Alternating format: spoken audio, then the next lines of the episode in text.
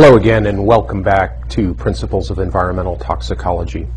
Well, today's lecture, we actually start a series of four lectures, uh, four lectures on environmental chemicals and case studies associated with particular sites. What we'll try to do is use these case studies as, uh, I guess, catalysts uh, to learn a little bit more about or get a little deeper into some of the approaches to understanding the sources, pathways, receptors, and controls, the approach that we've taken here in Principles of Environmental Toxicology. Unfortunately, we can't do much more than uh, perhaps a tourist uh, approach to some of these sites because they are, in fact, uh, extraordinarily complex. Uh, for example, a couple of the case studies we talk about today are involved uh, multi-decade uh, type environmental cleanups. The risk assessment, uh, the amount of uh, resources uh, exceed the billions of dollars. Uh, I have, in fact, on our uh, course module website uh, directed you to some of the regulatory science uh, uh, sites that actually do have all of the risk evaluation, the data reports, uh, the monumental uh, resource base that Uh, appropriate to these highly risk uh, uh, deemed situations in terms of receptors and potential toxicosis from these chemical releases. What we'll try to do in all four of these lectures is uh, give you somewhat of a, a model in terms of the types of approaches you should be taking on your case studies that you will produce as a part of the course requirements in Principles of Environmental Toxicology. Uh, to do that, you're going to need to have an in-depth uh, analysis uh, far beyond what we can deal with in uh, a lecture, but at least it will sensitize you to the diversity and uh, the different uh, sorts of cases and sites out there that present uh, real and in some cases uh, present danger uh, to uh, the local environment and sometimes the local population. Our learning objectives, what we'll try to do here is have you understand the major environmental chemicals and some of the major groups of environmental chemicals of concern. We'll do that by going through some regulatory lists. These are U S regulatory lists. But uh, chemicals don't know boundaries, and in a certain sense, uh, scientists that do the reviews are international, and so there is good uh, harmonization, if you will, of some of these lists of chemicals of concern, uh, especially chemicals like the persistent bioaccumulative or toxic chemicals uh, that we'll talk about. We'll try to have you be able to describe some of these lists and the categories of environmental chemicals. We've introduced some of these concepts uh, in, in the introductory lectures of Principles of Environmental Toxicology, and this is just a continuation of uh, that subject matter. We'll then start dropping into some case studies, and we'll try to use these case studies once again to focus in on the particular concern there, and we'll use it as a, as a teaching moment, if you will, uh, in terms of bringing to bear some of the uh, background uh, risk analysis data that might be applicable to the site. What are the motivations, the movers, uh, in terms of risk mitigation? Uh, for example, is there a potential for a contaminant to mobilize off-site? We'll also, during the course of uh, these four lectures, talk about sites from a historical perspective. Uh, several of the sites we will have uh, examined will be sites that uh, in history, and mostly in recent history, Uh, actually have been cleaned up, and in some cases we've learned uh, what to do in terms of our general approach to these complex ecosystems that are contaminated, and more importantly, we've in several cases learned what not to do in terms of uh, trying to manage or trying to understand uh, this contaminated environment. Today, though, we're going to use a case study to explore the relationship between lead pollution and children's blood lead levels in the Bunker Hill Superfund site, and this is in northern Idaho. Uh, this is somewhat in our backyard here at the University of Idaho, about seventy, eighty miles north of here. Uh, it, in fact, is one of the most complex uh, metal-contaminated sites in the United States. It's been undergoing a fairly high level of cleanup and risk mitigation over the past several decades, and we'll talk about some of the data and some of the approaches to mitigating and minimizing the potential impact, especially as we focus on children's blood lead levels. We'll use another case study to explore another inorganic and metals uh, mining associated uh, uh, problem in Butte, Montana, and this is referred to as the Berkeley Pit. Uh, the Berkeley Pit is often regarded as the largest contaminated water body in the United States. Uh, this is, again, is a mining uh, byproduct. Uh, this is water that has flooded uh, a uh, decades-old um, uh, copper mining pit, and we'll talk about what happens when, in fact, we have these pits and we start initiating what we have discussed as acid mine drainage. We'll finalize today's lecture with a very brief case study. We'll jump internationally here, and this is uh, a site in Cape Town, South Africa. We will still maintain the theme of inorganic pollutants, and this particular case uh, had to do with an industrial sulfur fire. Uh, this is an outside fire of a mound of uh, sulfur that did burn. Uh, the The combustion products uh, produce tremendous amounts of sulfur dioxide and uh, highly toxic uh, uh, plume that in fact did lead to the deaths of some nearby residents in this particular site. And so we'll take uh, a trip uh, here. Uh, I'll also introduce the fact that uh, for these case studies, uh, these are, for the most part, several of these are, are my own personal videos. Uh, so apologies to you in terms of the, perhaps the lack of professionalism in editing and sound levels and, and uh, the jitteriness of the, of the uh, camera. Uh, this is what happens when you have a professor that goes on vacation and takes his video camera with you, with him, and, and uh, perhaps uh, tortures his family by uh, stopping in to visit uh, contaminated hazardous waste sites. But with that, uh, we need to go back and take a look at some categories and uh, how we've uh, referred to environmental chemicals. Recalling from our first and second lecture, you, uh, you will remember that we can refer to chemicals by their type, uh, such as heavy metals, Uh, pesticides, uh, solvents. We can also refer to them by their physical properties. We introduced the concepts of D NAPLs, or dense non-aqueous phase liquids. You have heard me also refer to V O Cs, or volatile organic compounds. We can also refer to them in their regulatory context, like RCRA characteristic wastes, uh, the Resource Conservation and Recovery Act. This is a hazardous waste management law. There are specific characteristic wastes uh, according to that law. Those wastes we'll talk about in our environmental law lecture. We can also refer to them by some of their characteristics, such as P B T, or persistent, bioaccumulative, and toxic, and these are uh, the bad boys, bad girls of chemistry. These are the chemicals uh, sometimes used in uh, industrial process, sometimes processes byproducts, such as the combustion of coal, uh, releasing mercury into the atmosphere. We'll talk about P B Ts as well. We can also classify environmental chemicals via regulatory or other lists. Uh, we'll refer to some, for instance, in, in uh, some regulations, like the Clean Water Act, as priority pollutants. These are actual lists. Uh, there are some informal lists that you might see if you run around the internet or other resources, references, for example, to the Dirty Dozen.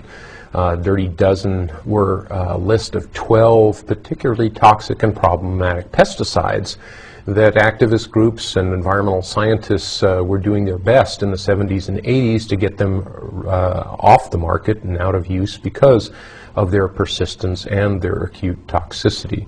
Uh, the Dirty Dozen, to a large degree, have been eliminated from commercial use in the United States. Uh, CERCLA hazardous substances is another category, and in fact CERCLA, which is the Superfund authorizing body of law, this is to manage historical or abandoned waste sites.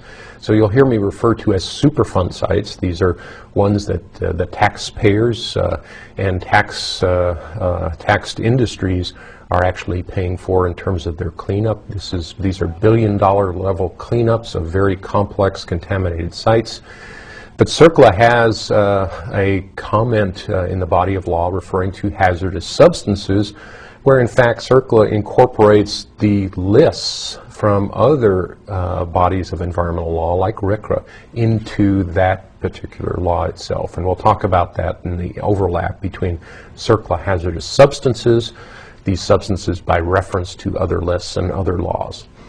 We can also refer to environmental chemicals uh, from their source, their, their pathway, or their toxic endpoint, and you've heard us referred to as fungal mycotoxins, uh, snake venoms, air pollutants. All of those labels are part of the liturgy of environmental toxicology. Well, in priority pollutants, uh, well, let's explore this a little bit better. This is a group of toxic chemicals or classes of compounds. Uh, they're listed under what's referred to as three oh seven A one of the Clean Water Act. Uh, this came to us in nineteen seventy-seven. This list was established for the purposes of providing some guidelines for regulating industrial effluent discharge. These are these N P D E S permits, uh, these permits to pollute uh, that we use. And the idea is that this is a list, it's a modifiable list. Compounds can be added, uh, rarely taken off.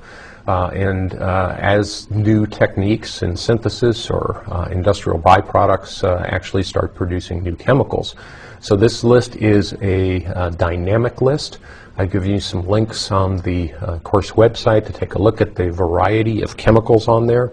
To give you a sense, this is just a short list of some of the chemicals that appear on the Clean Water Act Priority Pollutants list. And we'll go through some of these: antimony, thallium, asbestos, acrolein, acrylonitrile, carbon tetrachloride, and then we drop down nitrobenzene, mercury, chrysine, endosulfan sulfate, uh, which is a pesticide, insecticide, chlorophenol, and P C Bs, polychlorinated biphenyls. And so this is a very diverse list of some of the major chemicals of concern in terms of Clean Water Act discharges. They are going to be regulated very tightly in terms of the ability of an industry or a point source that is regulated under Clean Water Act, and we'll discuss those sorts of sources that are regulated in our environmental law session here in Principles of Environmental Toxicology.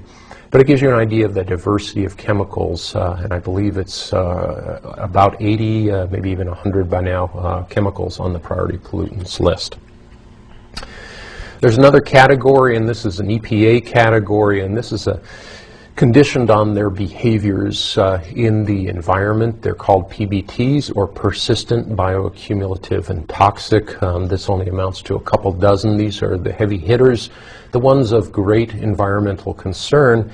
Uh, there's many toxic chemicals, but the fact that these uh, persist in the environment, and we talked about D D T and P C Bs, for example, uh, the fact that they can bioaccumulate, and typically they bioaccumulate because they are lipophilic chemicals. And so their long lastingness, uh, the fact that they can multiply in terms of their concentration up the food chain, having dramatic impacts uh, at the higher trophic levels. Uh, this high concentration will yield the potential for reproductive, sometimes developmental, mutagenic, carcinogenic, or neurotoxic effects uh, as it does concentrate up a food chain. So these are of uh, great concern. Some of the chemicals uh, that you will see on the P B T list, um, aldrin, dieldrin, insecticides, highly toxic cholinesterase inhibitors, alkyl lead. Alkyl lead uh, is probably not a part of the reality of most of the students uh, in this course, because we got rid of our uh, leaded fuels in the seventies and early eighties. Uh, tetraethyl lead was an anti-knock compound.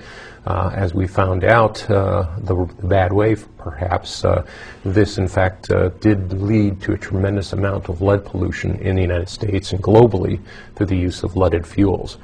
Benzopyrene, chlordane. Chlordane was a very um, active uh, insecticide that was sometimes used as termiticide. Uh, it was uh, injected into the soil underneath houses. Uh, it was used sometimes uh, in livestock operations. Recalling also uh, the uh, D D T and all of the uh, um, uh, types of uh, metabolites associated with uh, D D T, dioxins and furans, of course, hexachlorobenzene, mercury and its compounds, Myrex, and, as, which is a, another agricultural chemical, uh, P C Bs, octochlorostyrene, and toxaphene. Uh, these uh, toxaphene is a, a chemical that was used uh, in livestock operations and in other agricultural operations. These are chemicals that have made uh, this uh, somewhat dubious list of P B Ts, uh, dubious in the fact uh, that these represent uh, tremendous uh, threats uh, in terms of the environment and its potential impact, toxicological impact, uh, to organisms, uh, including uh, those that make up the human food chain. Well, we're going to start our first uh, case study here, and this is the Bunker Hill Superfund site. This is uh, a historical mining operation. Uh, give you some uh, geospatial location here. Uh, this area of interest is here in North Idaho, so that we're only a few hours uh, south of the Canadian border. This is a blow-up of this site, and you can see a couple of things. Number one, we have an interstate that runs right through uh, this particular uh, valley called the Silver, referred to as the Silver Valley. Um, so there is uh, commercial access transport.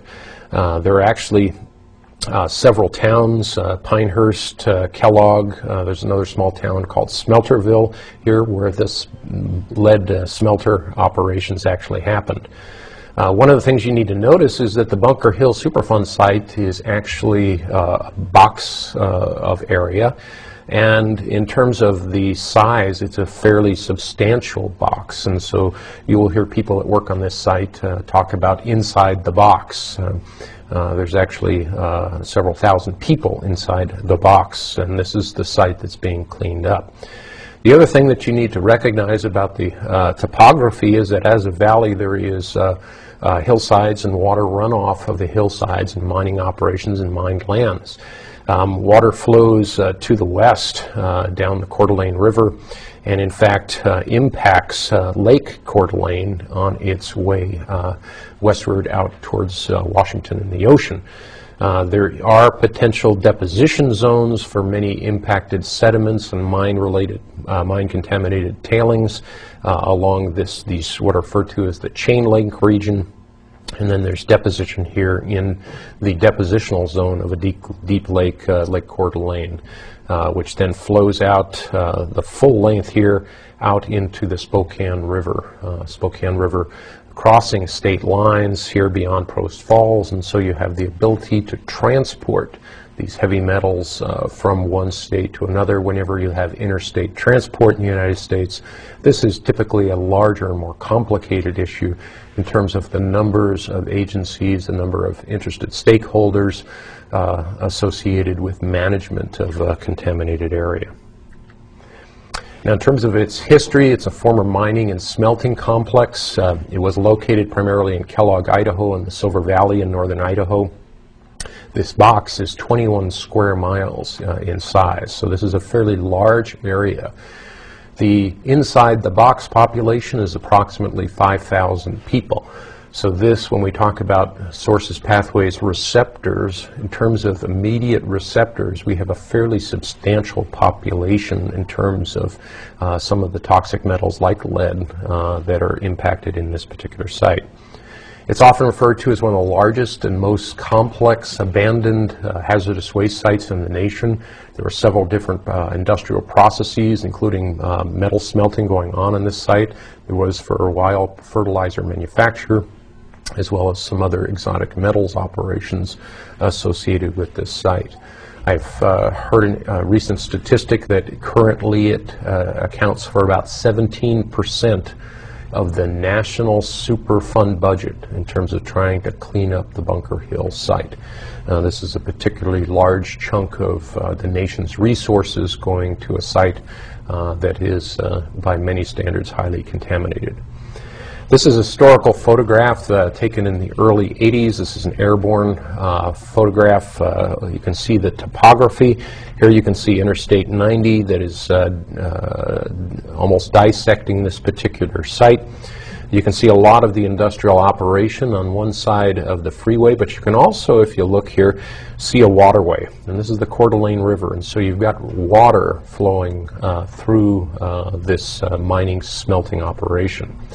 Now, the smelting operation, because we're dealing with mineral substrates like galena, which is lead sulfide, uh, to get rid of the uh, sulfide, uh, there's a smelting process. This smelting process can produce uh, uh, sulfur dioxides. The sulfur dioxides, the air pollution, the plume actually uh, uh, did uh, affect a denuding of the forest, and so you can see the scarring uh, associated with dead trees uh, and lack of vegetation uh, down from the plume of some of the operations. You can also see that the amount of uh, area that's been contaminated by mining tailings and mining operations is pretty significant. Uh, there were dozens of buildings. Uh, this was a large industrial site. Uh, Many have said that all uh, a good proportion of the bullets in World War Two were actually uh, born here in the Bunker Hill site. Uh, this was an industrial operation producing lead metal. Uh, there are still some active, some small active mining operations. There are still high levels of contamination because of the long history of operations on this site and the lack of uh, attention to any sort of uh, uh, disposal of lead-contaminated mining tailings on the site. Mining and smelting operations actually started uh, at the uh, turn of the nineteen hundreds. Uh, the primary uh, economic minerals were uh, lead, zinc, cadmium, silver, and gold. Some of the primary contaminants in this ecosystem from mining operations include lead, arsenic, uh, cadmium, and zinc, and they still today are the highly managed uh, constituents of concern in this particular area. The contamination sources include the mine tailings. Uh, tailings are associated uh, with the mining and milling process. Uh, what happens in uh, metal mining is, uh, heavy metal mining is the ores typically as sulfides, and so it can be sphalerite, which is zinc sulfide, or galena as lead sulfide, are ground up into very, very fine powder, almost a talcum powder, black-brown uh, talcum powder. Uh, this powder allows the uh, non-target uh, uh, parts of the ore uh, to be flushed out as sand in a process called flotation, where they actually float uh, some of these uh, uh, insoluble uh, sulfides up to separate them from the heavier sands in this fine grind. This fine grind actually produces some mine tailings. These are the rejects, the, lack, the, the less concentrated uh, ores. Uh, however, sometimes these tailings, which again are, are powder-like uh, and quite often sandy, do contain uh, fairly high lead concentrations uh, on the order of one, two, three, four, five percent in some cases. Uh, unfortunately, when we start talking about environmental contamination, recall that one percent is a ten thousand part per million concentration. Uh, ten thousand milligrams per kilogram of this contaminated tailings, which in essence is soil. So this is highly contaminated, and in, in these tailings processes, in the flotation processes, uh, they would be mixed with water and pumped out as a slurry, typically stored behind dams, because this particular valley had uh, uh, occasional floods over its history. These dams occasionally broke and washed tailings down the entire aquatic ecosystem of the Coeur d'Alene River. And in a certain sense, the deposited tailings, the deposited contaminated minerals uh, actually uh, have uh, a pathway approaching uh, about ninety miles of the chain lakes and in the deposition zone of Lake Coeur d'Alene.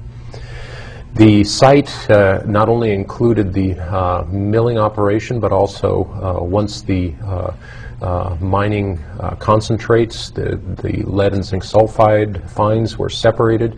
They were smelted, uh, a high temperature operation to make lead metal. So there was a smelter complex. Uh, there were some materials uh, and residuals associated with just being involved in a dirty operation. And then the acid mine drainage associated with active mining and some of the uh, air oxidation of some of these uh, sulfide minerals uh, according to the uh, chemical equations that we reviewed already in the course. Now, in nineteen seventy-three, a big problem developed. There was a fire. You remember that we didn't have an Environmental Protection Agency until nineteen seventy. Uh, there was a Bureau of Mines that did mine safety and oversight. Uh, the particular smelter up there uh, did have some air emissions controls. Uh, and they amounted to what was referred to uh, as a baghouse. essentially pumping the uh, emissions through a cloth bag uh, at high velocity. The cloth bag, in the same way a cloth bag in your vacuum cleaner would collect some of the dust and mitigate or minimize the amount of particulates that got through. Uh, now, there was, uh, in nineteen seventy-three, a fire in this bag house. Remember, smelter is a high-temperature operation. Uh, the majority of the bag house uh, actually uh, uh, was uh, inoperable after that.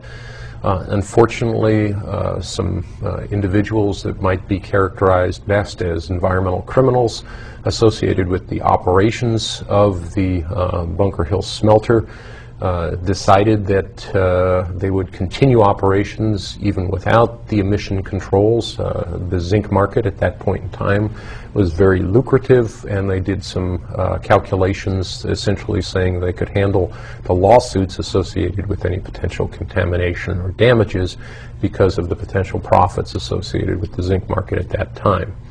Uh, they were uh, deadly in their decisions in terms of the uh, area that they contaminated and the children's blood lead levels, as we'll see, of the communities that were downwind from the smelter operations.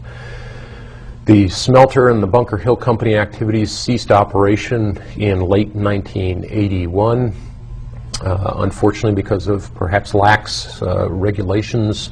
Uh, Bunker Hill Company uh, transferred its assets uh, out of the country before anyone could claim damages, and so this has been a situation that is uh, not a particularly bright spot in our environmental history uh, in terms of individuals making clear choices uh, to contaminate a community and then transferring assets out of the country so that uh, any sort of recovery uh, in terms of economic damages could not be made. So in nineteen seventy-four, so this is uh, one year after the smelter breakdown, um, there was some blood lead monitoring in children in the area. Uh, it was found that ninety-eight percent of the one to nine-year-old children living with one in, within one mile of the smelter had blood lead levels in excess of forty micrograms per deciliter, forty micrograms being uh, an indicator of uh, relatively high toxicity. It was uh, Dioscorides, uh, a Greek physician in two hundred B C, that uh, in his writings uh, noted that even lead mining in uh, prehistory there uh, in, in two hundred B C, uh, lead makes the mind uh, give way. And so uh, being uh, a slave in the lead mines, the lead mines were also associated with uh, silver extraction, uh, was, uh, if not a death sentence, uh, a terrible life. This uh, graphic, the thermometer, if you will, uh, gives us uh, a linkage between lead toxicity and, uh, in terms of blood lead levels, and uh, some of the uh, medical uh, clinical observations. Uh, in adults, uh, uh, we have right now the criteria or action level of ten micrograms per deciliter. I'll talk in a moment of some new data that uh, is pushing that downwards. But in adults, uh, we observe hypertension in the zone between ten and twenty. Uh, at forty, decreased nerve function, kidney damage. Uh, this is nephrotoxic. Um, uh, infertility is observed in men. At one hundred micrograms per deciliter, adults uh, experience coma and seizures. In children, we know that uh, lead will cross the placenta uh, at uh, just about ten micrograms per deciliter. We can actually observe decreased I Q, hearing, uh, and growth. Uh, in ten to twenty, premature birth, uh, reduced birth weights at uh, twenty micrograms per deciliter, decreased nerve function, uh, and up around between forty and one hundred, coma, seizure, kidney damage, uh, and anemia. New data uh, over the past five and six years have actually established uh, uh, a very uh, dramatic fact. This fact and the conclusions uh, that are extraordinarily recent in terms of uh, risk monitoring, risk mitigation, epidemiological analysis is that in terms of blood lead levels in children, there is no safe level. And so there have been proposals to push this Uh, action level from ten to five or to two Uh, the idea being that there is, again, no safe level. Some of the interactions that have been studied have to do with decreased I Q that is very in strong concordance with blood lead levels, uh, behavior challenges in children exposed to uh, paint uh, with uh, lead in it uh, that was very popular at the turn of the nineteen hundreds, and also leaded gasoline exposure. In terms of uh, lead dust and contaminated sites, such as the Bunker Hill site, uh, uh, studies actually at Bunker Hill and other uh, lead-impacted sites have observed that house dust is the primary exposure pathway for children. Uh, remember that children have more frequent hand-to-mouth activity. If you've ever observed toddlers, what do toddlers do? They toddle around on the floor. Um, they are down there with the dust bunnies, uh, with whatever you track in from the outside. And in a contaminated environment where the soils outside have uh, hundreds, if not thousands, of parts per million of lead, the dust that's blowing around these contaminated zones have uh, hundreds, if not uh, thousands, of parts per million uh, lead as well. The dust that makes up this floor uh, is what their hands are in. Um, they have this frequent hand-to-mouth activity. And in fact, in clinical observations, it's been shown that children will ingest two hundred micrograms of soil and dust per day. Uh, two hundred micrograms is a visible quantity. Uh, it's uh, about half the size of a dime in terms of how, if you were to weigh dust. And so this is a fairly large amount of lead exposure if, in fact, that, lead du that dust contains significant amounts of lead. What they find is that dust abatement in houses and in communities is very significant in uh, explaining blood lead levels, and so we have observed, and you'll see some data here in a moment, a decrease in blood lead levels with dust and soil mitigation. In terms of the Bunker Hill Superfund site, um, children's blood levels um, in some of the studies in, nineteen, uh, in nineteen seventy-four averages of seventy micrograms per deciliter. In the ambient air, there was as much as seventeen micrograms per cubic meter. Some of the yard soils contained uh, seven thousand four hundred milligrams per kilogram, and house dust levels in terms of milligrams per kilogram at twelve thousand parts per million, twelve thousand milligrams per kilogram, or one point two percent by weight of lead in that dust. The standards uh, that uh, were the cleanup standards uh, for the past uh, decade or so have been that children's blood uh, needed to be uh, at ten or below, uh, ambient air at one point five uh, micrograms per cubic meter, yard soil down to five hundred to one thousand. Uh, so that you know, again, in frame of reference, it's not common for, for typical soils in, in uh, uh, urban or suburban areas to have two, three, four, five parts per million uh, milligrams per kilogram of uh, lead. And so even as a target, this is a substantial uh, level, but uh, this is, represents a significant reduction from previously uh, observed contamination.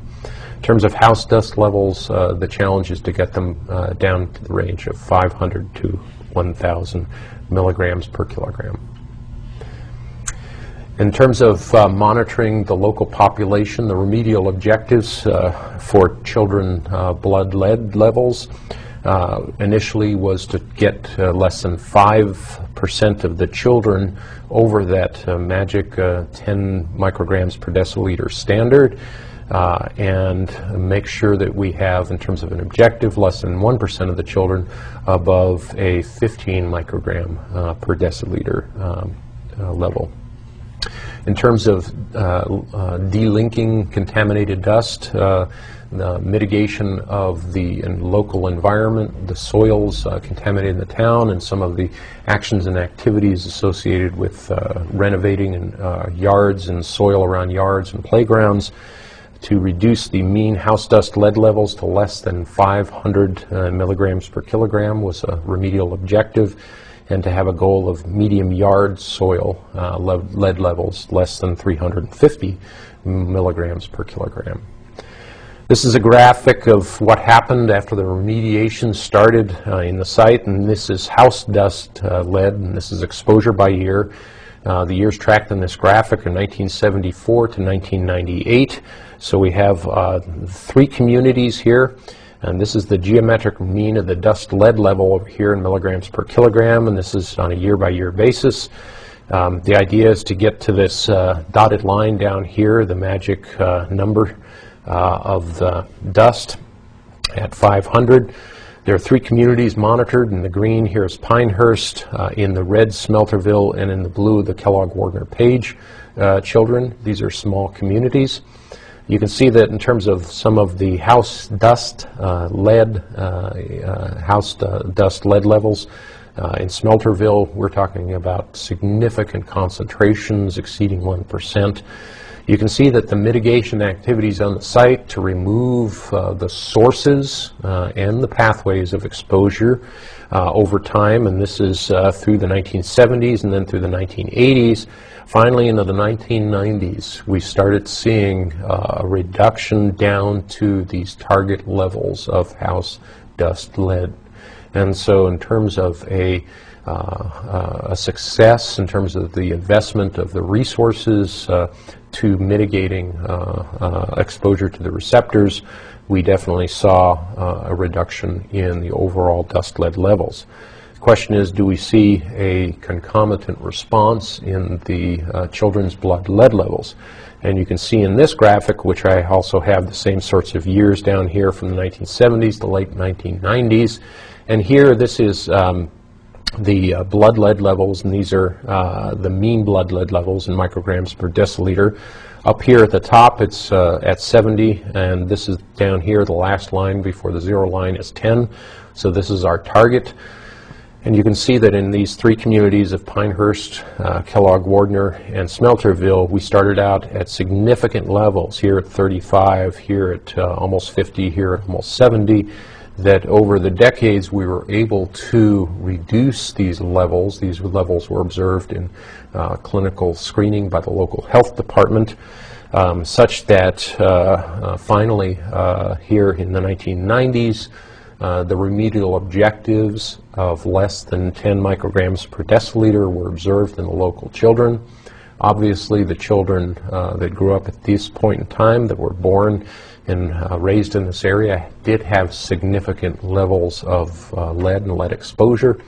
Uh, some of those uh, children uh, are actually students. Uh, I've met uh, two graduate students, actually, that were uh, part of the uh, lead exposure cohort uh, in the early nineteen seventies.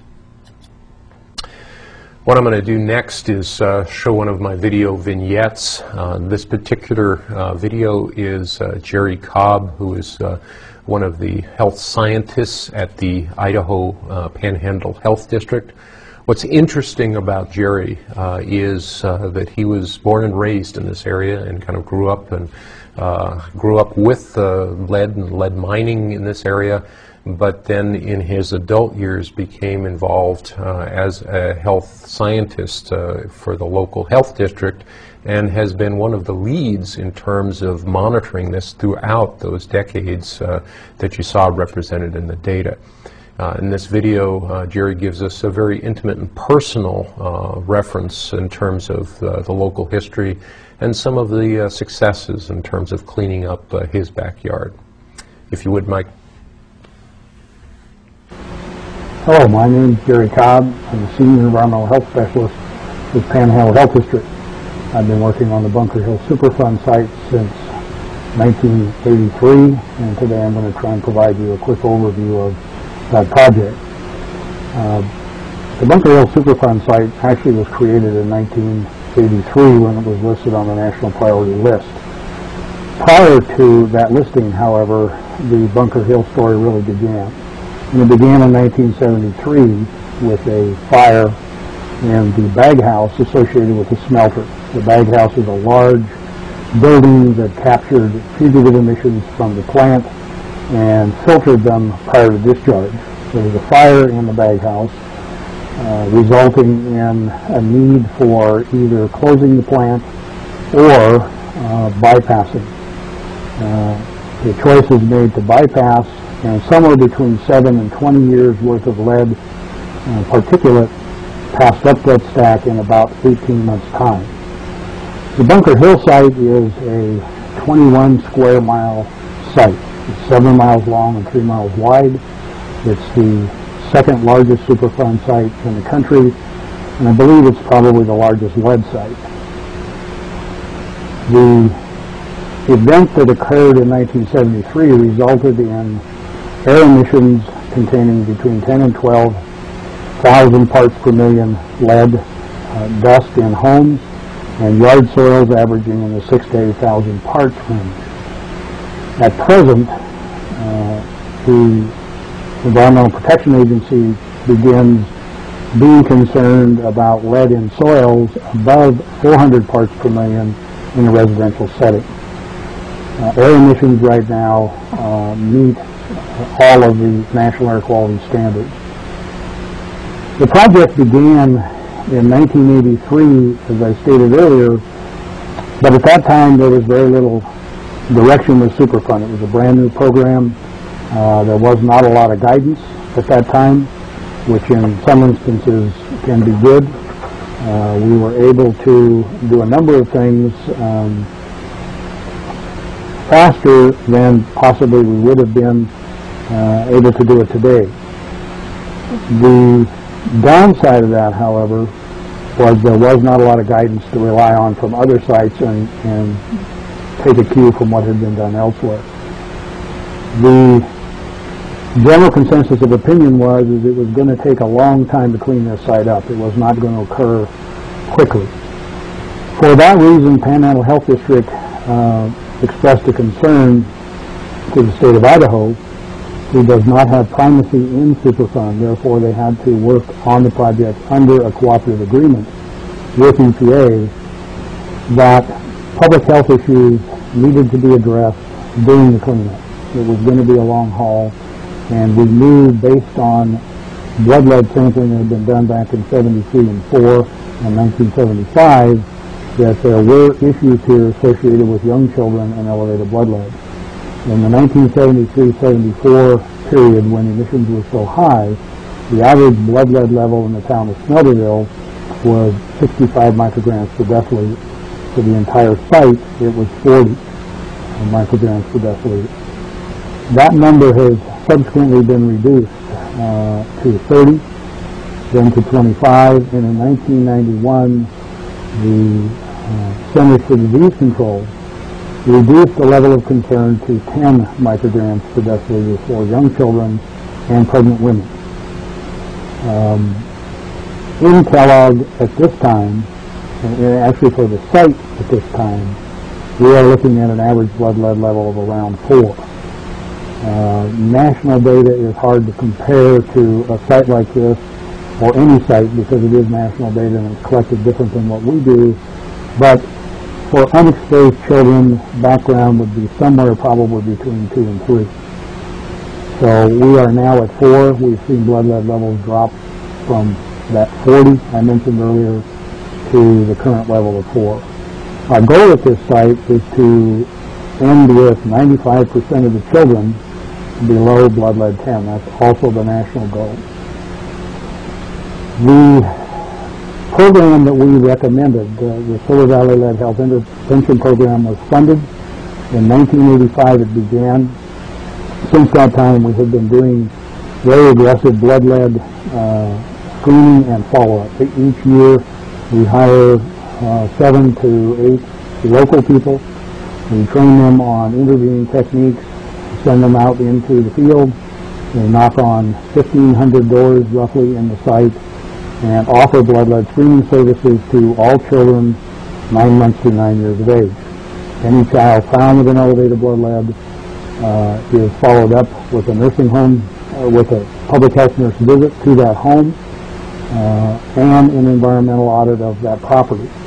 As part of that process, we question the family um, on all sources of lead: soils, dust, paint, hobbies, occupation, recreational activities. Um, it's a very broad-based approach because with lead or any other environmental uh, sampling event and follow-up, you need to not simply home in on one particular problem or you're likely to miss other factors that can be causing uh, problems as well. Our program runs each summer through the month of July and August. We do it in the hot, dry time of the year. Uh, we knock on approximately fifteen hundred doors, and we've been screening between three hundred fifty and four hundred children for the last ten years. The results, again, we're seeing marked improvements. Those improvements have come from a variety of, of uh, activities.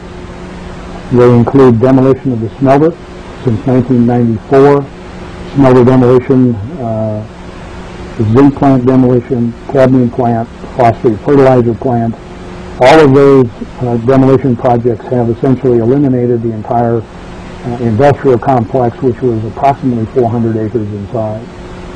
In addition, we have a two hundred acre, forty feet, forty foot high central impoundment area, which contains millions of cubic yards of flotation tailings, a byproduct of the mill. In addition to the central impoundment area and elimination of the smelter complex, there have been over a million and a half cubic yards of material removed from the Smelterville Flats.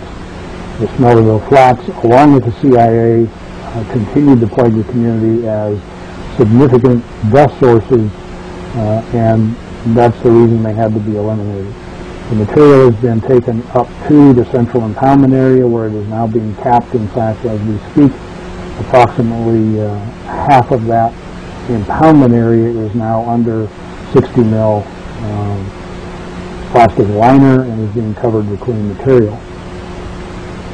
The human health risk assessment that was conducted at this site, which is part of the remedial investigation feasibility study process that's required by E P A to uh, address concerns and problems with the Superfund site, um, was conducted in the late nineteen eighties. And in nineteen eighty-nine, the human health risk assessment identified yard soils and house dust as the prime concern for young children at this site. Uh, that information and that finding was similar to what was found in seventy-four and seventy-five. However, in the older days, the smelter emissions were included in those concerns and were, of course, uh, oftentimes overshadowed the soil and dust issues. So in nineteen eighty-nine, it was decided that in order to reduce exposure to children in their homes, something had to be done. This was a public health response. It was not an engineered type response, uh, typical remedial action. It was done to locate young children and eliminate those sources in their yard and in their homes. To date, we have remediated approximately eighteen hundred individual properties, and we've done in probably in excess of ten miles of right-of-way. Uh, these are soft-shouldered dirt right-of-ways, which add to uh, the dustiness of a community and of the home. Remediation in those yards includes the removal of twelve inches of, up to twelve inches of soil, contaminated soil, the installation of a geofabric as a visual barrier so that one will know Uh, where the clean materials that are that were imported to infill that yard and and can possibly contaminated soils begin. Um, the home remediation program is approximately ninety percent complete. There may be another two hundred fifty to three hundred uh, and possibly up to four hundred yards to be done. They're being done by the upstream mining group as part of their requirements under a consent decree that was negotiated with the state and E P A. They removed contaminated soils from up to two hundred yards per year. There's also a concern to address young children's homes or a home where an expectant mother is living. So to complement the yard removal program, there is a high-risk yard removal program such that if you have a child or a pregnant woman in residence, we are able to put that house on a uh, what we call a high-risk list, and that yard will be done each summer during the construction season. So we do not let um, children reside, young children reside on contaminated property while we work somewhere else. We make sure that we get that in our program. All of those issues, uh, inc including the, the yard removals, the industrial complex removals, uh, the Smelterville flats removals, and a very uh, vigorous attempt to get the hillside revegetated, has made a large difference in our blood lead levels and in community-wide yard soil contamination. I'd mentioned earlier about yard soils being in the range of seven to eight thousand parts per million in the seventies. Uh, right now, we are shooting for and very close to, and have reached in some communities, a community-wide average of three hundred fifty parts per million. Our human health risk assessment predicted predicted that at three hundred fifty parts per million for community-wide average, and house dust below five hundred, that our remedial action goal associated with blood lead of ninety-five percent below ten would be reached. One of the things that is a, unique to this site is that we are using barrier and capping techniques to solve these problems. But it's not your typical remediation where materials are simply removed and uh, disposed of somewhere, and no matter uh, what happens then in the future, the area is clean and people can get on with their lives in, in a normal manner with regard to excavation and grading community-wide. This community is different. We're using caps and barriers. Contamination in this area is to depth, up to six feet. There was not enough money, there was not enough time, and it would have been disruptive to the community to the point where it probably could not have tolerated a six-foot removal. The decision was made based on human risk activities and the engineering that was done to utilize caps and barriers up to twelve inches thick. However, if you're going to do that type of remediation, if you're going to bring in simple caps and barriers, especially where they uh, are located in seventy-five to eighty percent, probably pushing ninety percent of all of the property in the community. And these are private private properties. These are individual homes, commercial properties, public parks, and rights-of-ways. But there had to be a tremendous effort um, to deal with excavation and grading on into the future. That was dealt with here. We call that program the Institutional Controls Program. It is developed by Panhandle Health District and is managed by our agency. It is a program that requires all contractors who do excavating and grading in the area to be licensed. It requires permits for all excavation and grading uh, for individuals. And we're talking excavations here greater than one cubic yard, which is roughly a pickup hole. We do have a program called Record of Compliance, however, to encourage individuals who are doing smaller projects but may at the same time penetrate that clean barrier to come in and get a record of compliance, and in doing so we make available to them a trailer which we will bring to their property and park for them that will hold up to one cubic yard of material, and when it's full we will pick it up and take it away for them, and we will bring them one cubic yard of clean material to infill the excavation that, that they created. The disposal site that we use is located within the Bunker Hill Superfund site. It's managed by the Institutional Controls Program, and it holds all the residential soils that have been removed to date. It's located at the Page Sewage Treatment Plant.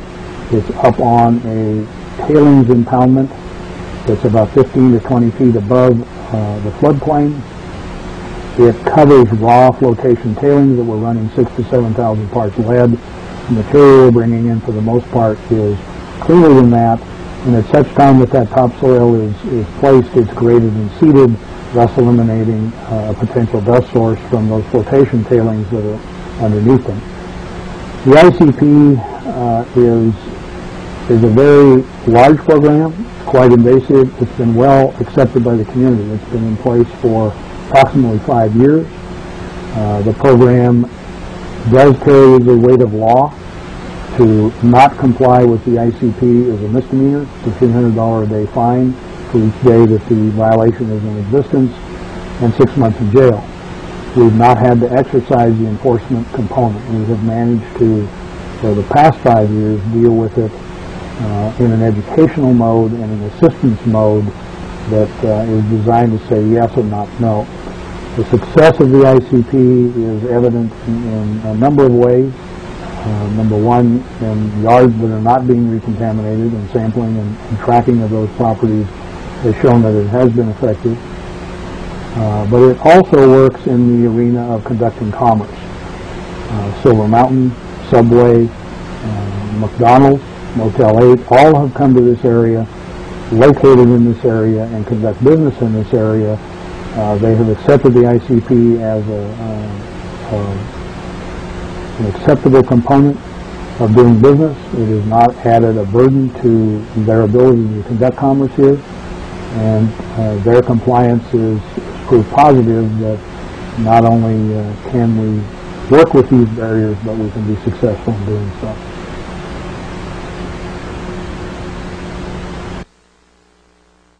Jerry Cobb gives us a very personal and professional point of view in terms of uh, the environmental history uh, and focusing on mitigation of uh, childhood blood levels in the Bunker Hill site. Uh, he's got a unique perspective once again as a person that not only grew up in this but has witnessed uh, not only the economic uh, challenges of mining communities, uh, not dissimilar to many mining communities around the western United States, but also the transition from a highly contaminated site to one that is moving forward in terms of uh, remediation and control of the potential uh, release of toxics and lead. The next uh, case study that we'll talk about actually is uh, the Berkeley Pit. And as I introduced, this is uh, one of the largest highly contaminated water bodies in the United States. Uh, it comes as an inactive open pit copper mine. It's in Butte, Montana, so in a certain sense it's just uh, oh, about a couple hundred miles uh, east of the uh, Bunker Hill site, uh, again part of the, the U S West mining operations. Um, it was flooded uh, with about thirty billion gallons of acid mine drainage. And so reflecting on the chemistry that we learned about oxidation of these reduced sulfides uh, during mining operations, you can see that in fact we have not only the potential for heavy metals uh, uh, dissolved and suspended in this water, but also the very low acidic pHs associated with A M D, acid mine drainage, or acid rock drainage. Um, this particular site, to give you an, an idea, by the way, this is the downtown area of Butte, Montana.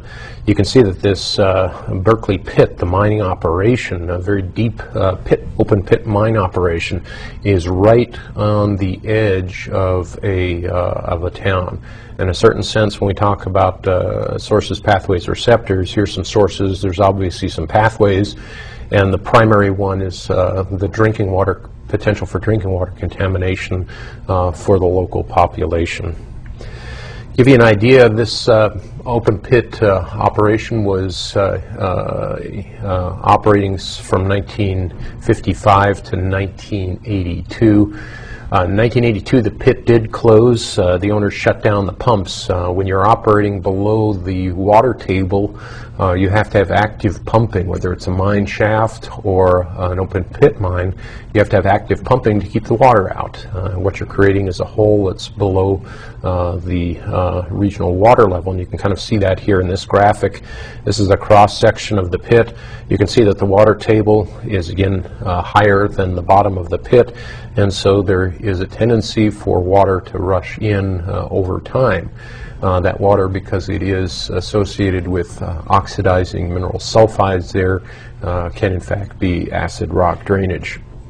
And so uh, this particular area, and you can't pick it up too well on, on this photo, but you can see the network of mine shafts that are dropping down for this area. These are, again, copper mining operations. So beyond the surface pit operation, uh, there is uh, hundreds, if not thousands, of miles of uh, uh, um, uh, these uh, mine shafts uh, in this particular area, not necessarily directly associated with this mine operation, but with other nearby operations. Uh, so they go down and over, and they do have the ability, once below the water table, to be able to be flooded. From nineteen eighty-two, when the pit closed, until nineteen ninety-six, uh, about six million gallons of water entered the pit every day. And it, this happened because of runoff, uh, streams that were uh, in the area that were emptying uh, into this uh, pit. Um, the surface water, uh, in terms of just mitigating and, and managing the site, uh, the uh, managing engineers and scientists decided we need to divert any sort of area water. So the surface water has been diverted, and the water level has been halved to about three million gallons per day. And that's just by runoff associated with precipitation, snow melt, and also the infiltration from groundwater uh, coming through the sides of the pit. Uh, the major concern that the pit managers have in terms of control, remediation, and uh, trying to maintain uh, and contain uh, the hazardous materials in the pit is that it's predicted in two thousand fifteen uh, to actually be at the water table le level such that uh, the ability to backflow or backflush into the local water supply, drinking water supply, um, will become a reality. And so in a certain sense, the clock is ticking on this site in terms of allowing it to continuously fill as it has over the past couple of decades. The water in the Berkeley Pit is uh, well known to be highly toxic uh, to waterfowl. There's been some uh, recitations and observations uh, historically, such as the one in nineteen ninety-five uh, when three hundred forty-two snow geese uh, overnighted there during a uh, uh, winter storm, uh, landing on this water that was uh, below pH three. Uh, they were killed by the water. Uh, fairly tragic uh, uh, wildlife incident. It's recounted in one of the stories uh, that uh, are on uh, the uh, course website. And there's been a number of observations, uh, environmental groups, mining groups. Remembering that Berkeley Pit is located in Butte, Montana, which is a mining town. Mining has been a part of the local economy for one hundred years. Uh, in a certain sense, this is not an anti-mining community. Uh, and there's a high degree of respect for the challenges associated with mining and some of the risks associated with mining operations. What you find if you analyze the Berkeley Pit is that the rocks that form the walls of this Berkeley Pit are interconnected with the various mine workings uh, and the, the highly mineralized substrates. And so in a certain sense, there's conduit, uh, a conduit allowing for oxygen to oxidize uh, the water that's in the groundwater, oxidize the water that can collect in these mine shafts, uh, allowing for acid rock drainage to develop. These naturally occurring geochemical reactions involved, uh, as, as we uh, described here before, uh, oxidation, leaching, dissolution of the sulfide minerals. And these cause the water to become highly contaminated with various heavy metals, obviously in this case, uh, high uh, amount of uh, copper. Uh, there is the formation of acid and the, the lowering of pH. Uh, and again, we've said even in some contaminated A R D sites, uh, we can have pHs in surface water that are below pH zero. They're actually negative pHs. They're so, uh, so acidic. Uh, as well, there's a formation of sulfate and iron sulfate. And so we can have in high iron zones, and this isn't a particularly high iron zone, but these uh, brilliant red, orange, ochre type colors. If we look at the Berkeley Pit water chemistry, you can see that there is uh, large parts per million, uh, milligrams per liter of aluminum, copper, uh, zinc, sulfate. Uh, the total dissolved solids is about thirteen thousand milligrams uh, per liter, about one point three percent. It's a highly oxidizing environment. The uh, E H, the redox potential, is four hundred five millivolts, and so this is a very oxidized uh, water. Uh, what's remarkable is the pH of this substantial water body is two point eight five, so we have a pH below three. This is a highly acidic uh, pH uh, that can dissolve even the rock around uh, the base.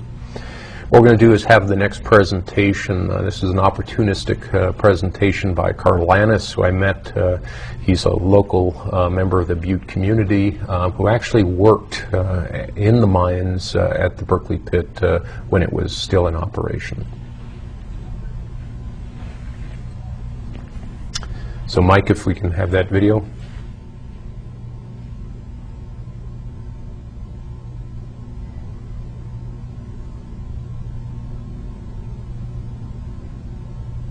Pit here.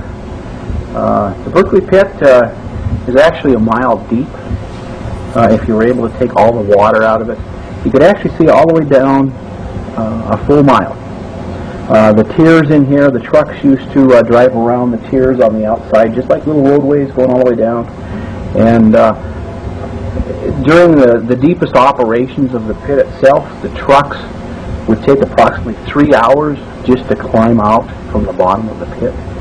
Uh, they would take the ore that they had actually dug with the electric cranes, put them in the electric trucks, which are just uh, big, humongous trucks. I don't really recall exactly. I think they uh, each one hold uh, like five to six tons.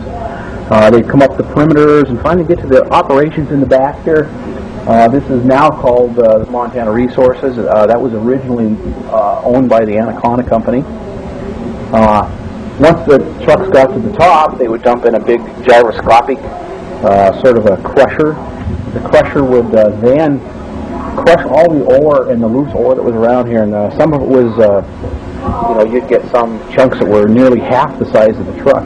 They'd go in these uh, big crushers, and from there they'd keep crushing it down to little smaller bits until it could actually go into what they called rod mills and ball mills.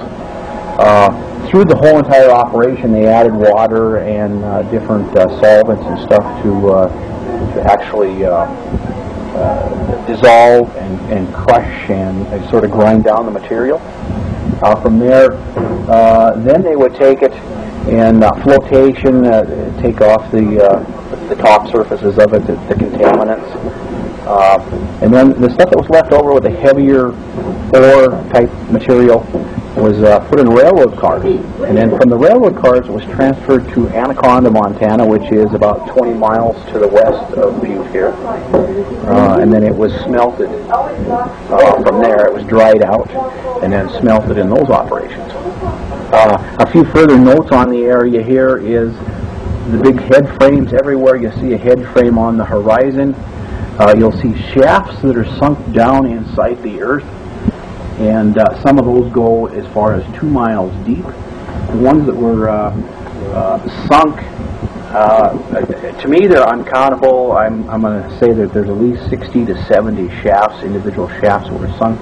Uh, once they start digging down, they find the uh, veins of ore, the copper ore, and uh, then they start spreading out, just like a bunch of fingers, and they'll, they'll go every direction. So there's areas here in, in the Butte area that have got shafts that are dug on the perimeter, probably, uh, I'm going to say, two to three miles from the center of the shaft. And they go down, uh, they go down a mile, two miles, depending on uh, where the ore was.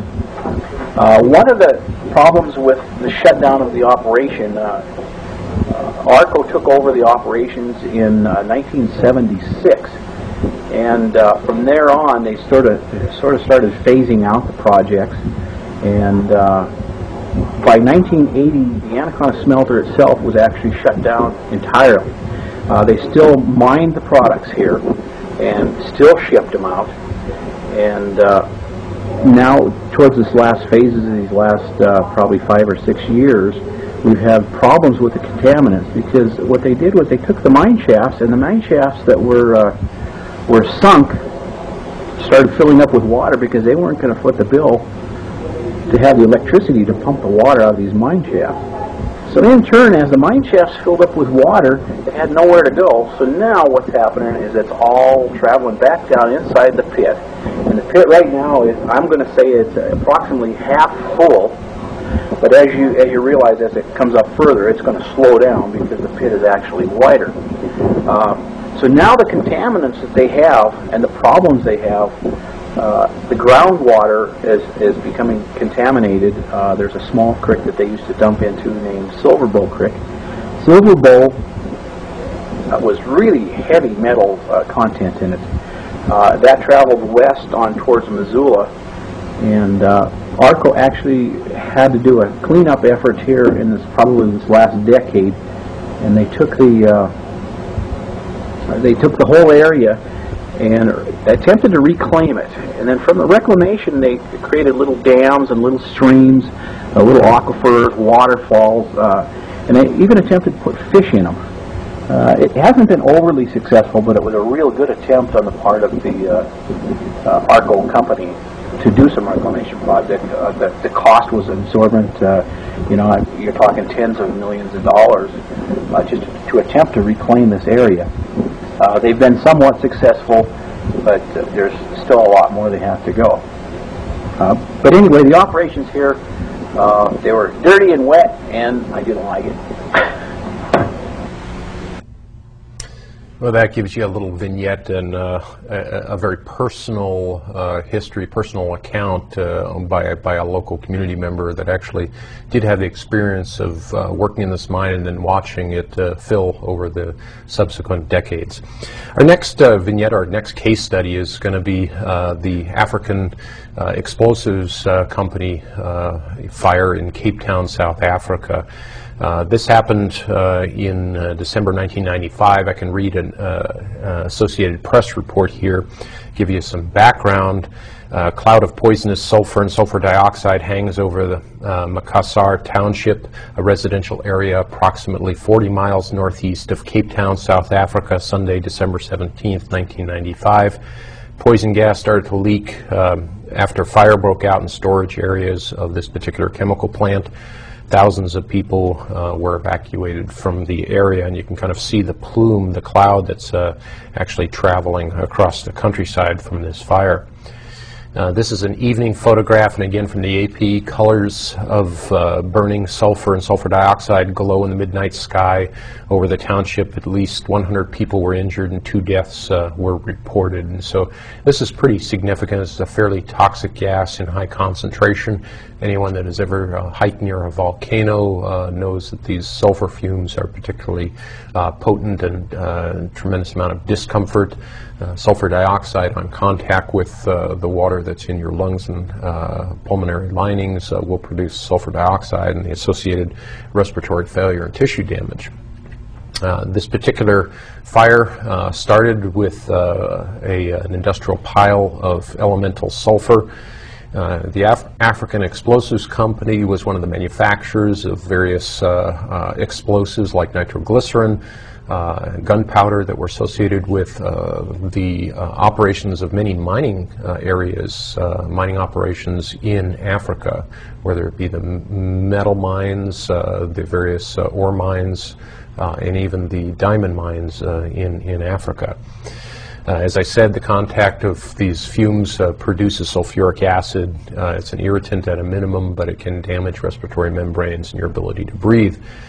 Um, there's also an impact when uh, these chemicals interact with environmental water in terms of uh, decreasing uh, the pH. In the area nearby, there was a large tract of land and a shallow aquifer that was contaminated with various sulfur compounds, including sulfate, uh, with a very low pH.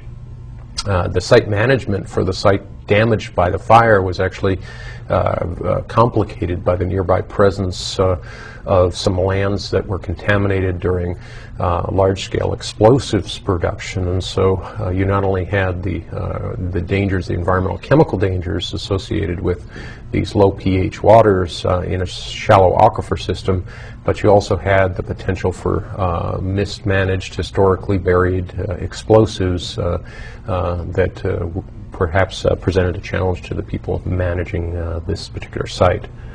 Uh, the final case presentation uh, was by a local professor. Uh, this is during a site visit I had to Cape Town, South Africa, uh, with uh, some investigators. Uh, we were taken out to the site and given a tour, and Professor Martin Frey from the University of Cape Town and also from the University of Stellenbosch. Uh, he's a leading expert in the area and one of the major scientists investigating environmental impacts in this area of South Africa.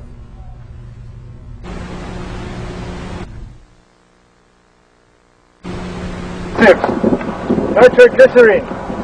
For a hundred years since Cecil Rhodes founded this uh, uh, explosives plant, mainly for the mines up in Johannesburg, they've been making and occasionally spilling nitroglycerin and other explosives, mostly over in those trees there where there are a whole lot of old storage bunkers. The difficulty in releasing all of this area for urban development, which is the plan, is they can't even get environmental specialists like Ted in there to take samples in case they get blown up, because they're not sure whether there's a risk or not. So they've even used remote-controlled sampling devices to take the first sample, and they have to go in there very gingerly, uh, sort of one step at a time. Uh, eventually, people will be living there and playing sports and doing all sorts of things, but it's going to be a very long process. This is probably one of the most spectacular environmental cleanup operations anywhere in the world in terms of the diversity of chemicals and the risks, and also the potential in terms of the, the enormous value that you can add to the land by cleaning it up. So it's not surprising that we've already had three M S C species out of it, and there are probably many more to come. But this sulfur dump here is probably the, the main focus of interest, although over there you can see what is known as the dead tree area. There's still some controversy as to whether it's the salinity in the groundwater from the pollution, uh, coupled with natural salinity of this low-lying area, uh, but also waterlogging during the winter months because of changes in the hydrology from the urban development up there, which have caused a lot of those eucalyptus trees to die back. Well, that gives us uh, at least three uh, case studies uh, to kind of uh, uh, perhaps give you some introduction to the size, scope, and diversity of, uh, uh, of the various challenges that we have in, in pretty diverse parts of the world. Uh, next time what we're going to do is take a look uh, also at a few inorganics. Uh, we'll continue with our discussion of mining, mining impacts. Uh, mining is by its nature uh, a fairly hazardous uh, uh, uh, operation. We'll We'll talk about what happens when things go particularly bad in terms of environmental impacts. We'll also start uh, an introductory sequence about uh, the environmental toxicology and uh, relative toxicological risks of radionuclides, and talk about some contaminated sites associated with nuclear fission products. Until that time, we'll see you. Thanks.